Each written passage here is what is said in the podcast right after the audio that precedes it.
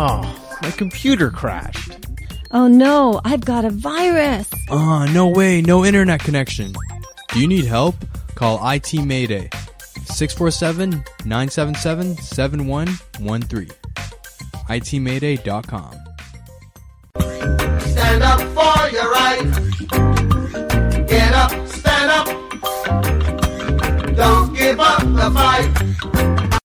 Hello, you're listening to Linda Pinizzotto of the Condo Expert, and we've been talking about protection of condo owners, protection of citizens in the province of Ontario, and protection of our rights in the decision making process.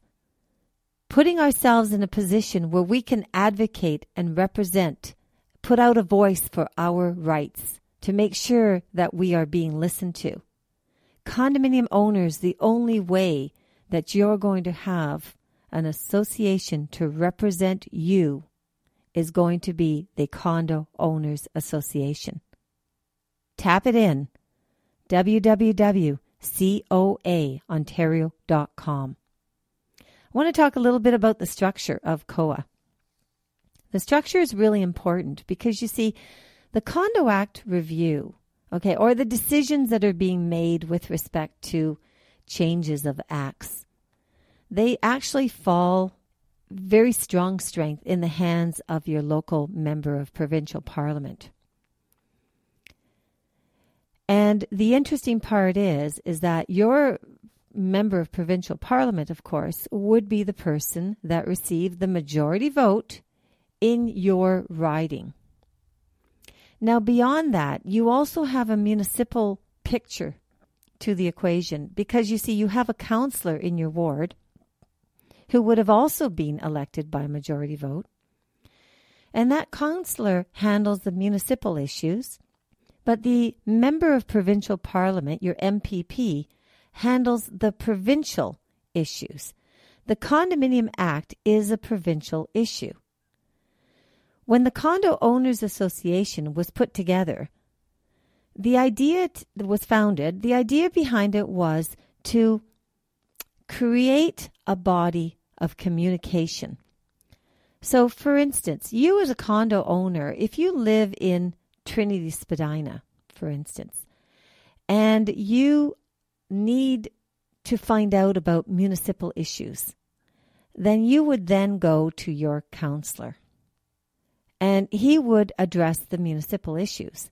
Now, that actually would be a district within the city, the city being Toronto. So, COA Toronto, the Condo Owners Association Toronto, is a division under the Condo Owners Association Ontario.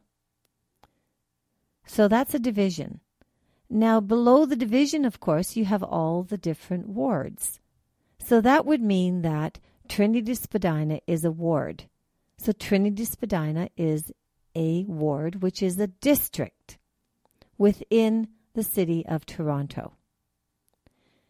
The reason it was set up that way is to create a mechanism of communication because the only way that condo owners are going to find protection is if the Condo Owners Association has it balanced out so that we have direct communication with the various counselors relating to municipal issues within that ward and the various members of parliament regarding provincial issues within that riding. So you can imagine when you're talking about public officials who who really their future and their occupation, their position is incumbent of receiving votes from the taxpayers. And those taxpayers are the condo owners. So when you go to your MPP for help because you've got a problem in your neighborhood, say you have a problem with your condominium corporation and it happens to be in that neighborhood, and you then go to your member of provincial parliament for assistance. He is one person that COA, the Condo Owners Association, within that that municipality in that city can work with to come to some form of resolution and or document the problems so that when the decision making process comes out in front of our provincial government, every MPP will have a working mechanism with the Condo Owners Association so that we have first hand knowledge of problems that are happening within the various buildings within those different ridings. You, as a condominium owner, you're not alone. Chances are, if you have a problem going on in your building, you know what? It's almost guaranteed that there's going to be other people in that same building that could potentially have problems as well. So the fact that Minister Tracy MacCharles, and I have to put this in the Premier's lap too, because there's no way in the world that she does not know what's going on. And then Deputy Minister Giles Gerson, he's been involved in this right from the start.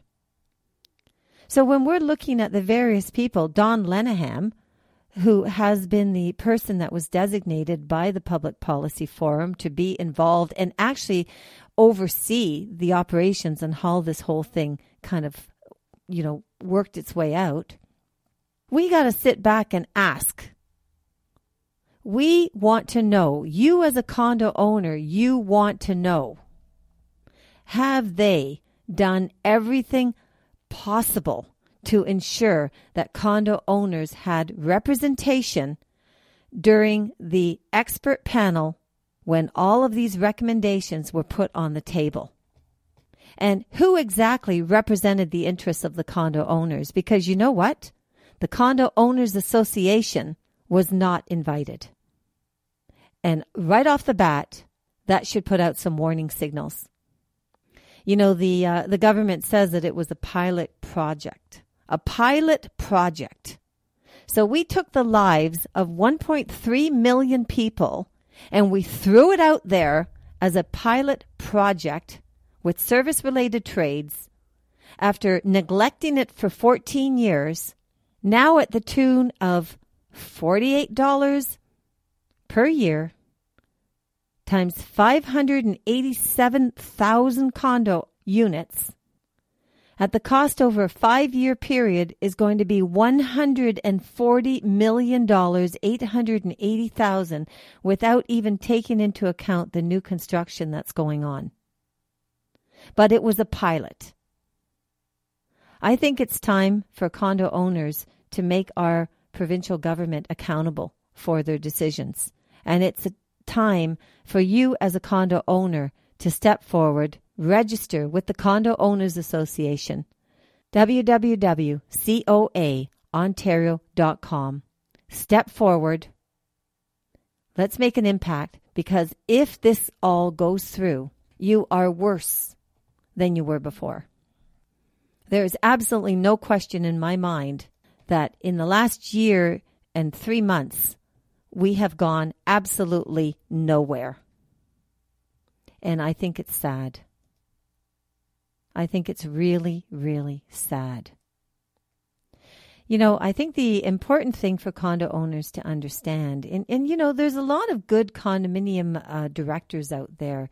It's not only, you know, I know a lot of times we talk about the bad issues and the bad things that are happening, but you see, it's the bad things that are creating the problem the good directors and the good situations within condo buildings. And you know, and, and I got to put it out there too is that you know when when a condo board is looking to uh, you know say they're in their AGM and you're at the point now where you're going to be um, electing someone to be on the condominium board of directors and they've put out a resume that really does not tell you that they know anything about condominiums.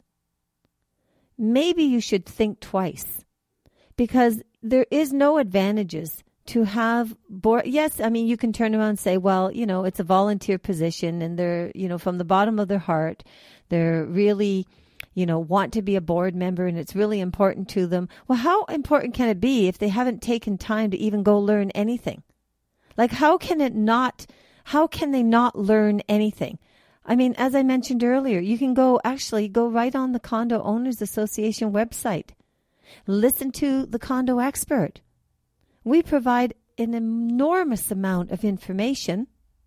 It is virtually impossible, unless there's a language barrier, for someone who's put their name in to say that they would like to sit as a board member and they're asking for your support to be a director, and if you ask them the question, How much do you know about condominiums? and they say to you very little, obviously there's a problem.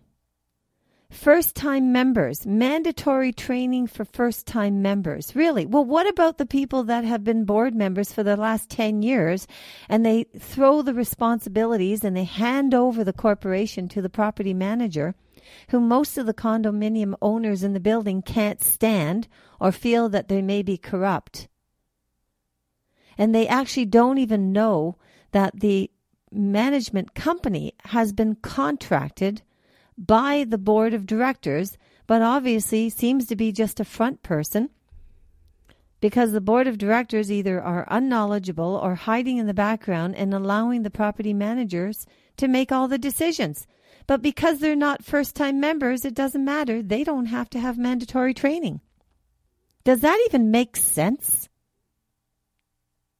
Think about that for a moment. So now all of a sudden, our provincial government has decided that only first time members are going to include mandatory training.